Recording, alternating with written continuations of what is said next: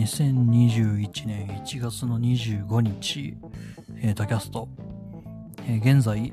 えーえー、なんだろう、ポストイットを、えー、剥がしては、えー、剥がしてスキャンして、剥がしてスキャンしてっていうのを、えー、8時間やっています。休みなしで8時間やっています。えー、終わらないです。もう、うん、溜めた、溜めてた僕が悪いんだけど、まあまあ、えー、昨日、昨日かな？昨日の、えー、9時ぐらいから始めて今、今4時です。今4時半ですね。はい。えー、まあ、よくもまあこんなに書いたもんだと自分ながらちょっと、えー、誇らしいところもありながら、うん、でも、まあ、このポストイットが一体日の目を見るのは一体いつになるんだろうなと思いながらね。はい。えっ、ー、と、というわけで今回本題に入りますけれども、ポストイットを簡単に剥がす方法についてお話をします。えっ、ー、と、ただ、ただですよ、えー、僕がやってる方法はかなり、えー、特殊、特殊とまでは言いませんが、えー、まあ、利用する人は結構限られるだろうなっていう話なんですね。うん。えー、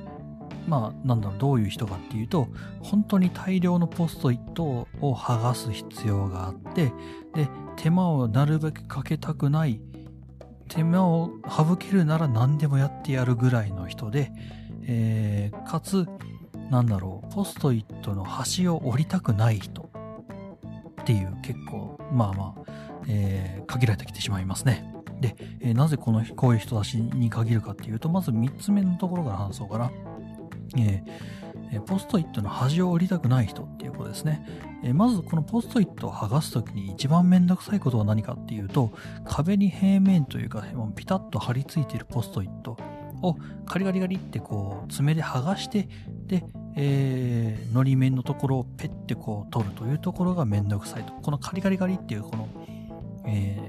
ー、剥がす作業が非常にめんどくさいと。5枚10枚だったらいいですよ。それが何百枚ってなってきたら非常に面倒だということなんですね。で、それに対する対策として、え、端を折るというのがあります。ポストイット、この4面四角になってるところののり面じゃない方を折ってやる。そしたらそこだけひっつかんでペッて外せばいいだけの話なんですよ。はい。ただ、えー、まあ、これ僕の話なんですけど、えー、僕はポストイットをスキャンするのを前提にしてるんです。で、なるべく大きくポストイットを使おうと考えていると。ってなってきた時に、やっぱりですね、その、多少でもその折って面積を縮めたくないというのと、あと折った時に、えー、スキャンする時に折った部分が邪魔になるっていうのがあるんですね。うん。っていうので、できるだけ、えー、平面にしてポストイットは使いたくって、えー、その時にやっぱり、えー、まあ、折るわけにはいかないと。そういう話なんですね。で、二つ目。えー、ポストイットを剥がすためなら手間を惜しまないというか、何でもやってやるという話。はい。えー、これは、あの、これから言う僕の、その、やり方が、あの、結構、壁にダメージを与えるかもしんないよねっていうところから来るんです。うん。だからまあ、なんだろうな、その家を大事にしてる人とか、その周りにその機材がある人とかっていうのはであんまりできないよねっていうことなんですよ。はい。うーん、まあまあ、本題に入ります。えー、っと、まあ、どういう方法かっていうと、えー、霧吹きを使って、えー、さっと湿らせてやるということなんですね。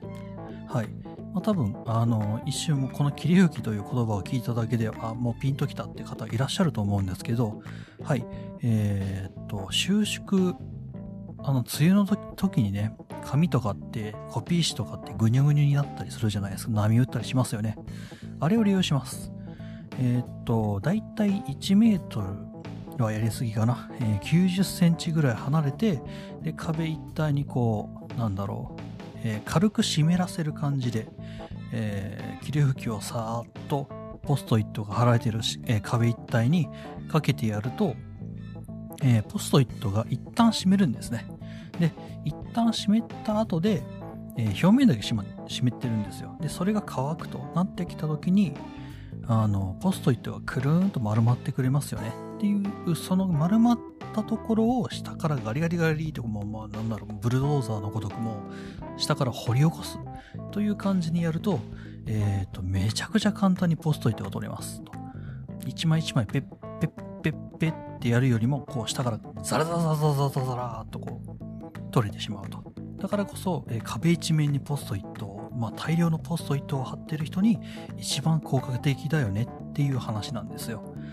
うん、だってそのその上から下までの面積が大きいほど、えー、取れるポストイットはいっぱいになるわけですからね。はい。で、えー、先ほど言った通り、これは霧吹きを使いますと。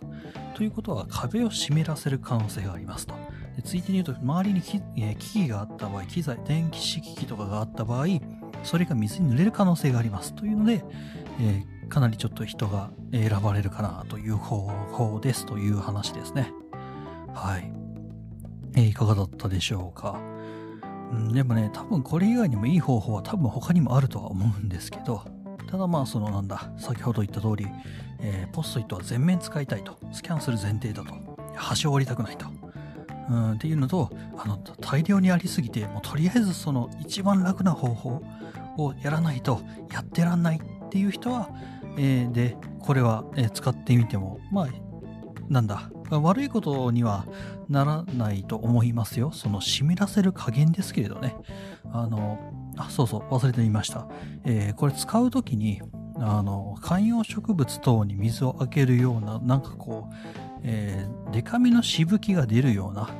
えー、霧吹きではなくって、なんだろう、女性の化粧水か何かを使うようなね、あの、本当に細かい霧のような、えー、水滴が出るものを使ってください。あの、これのやり方の肝っていうのが、えー、ポストイットが乾くところにありますと。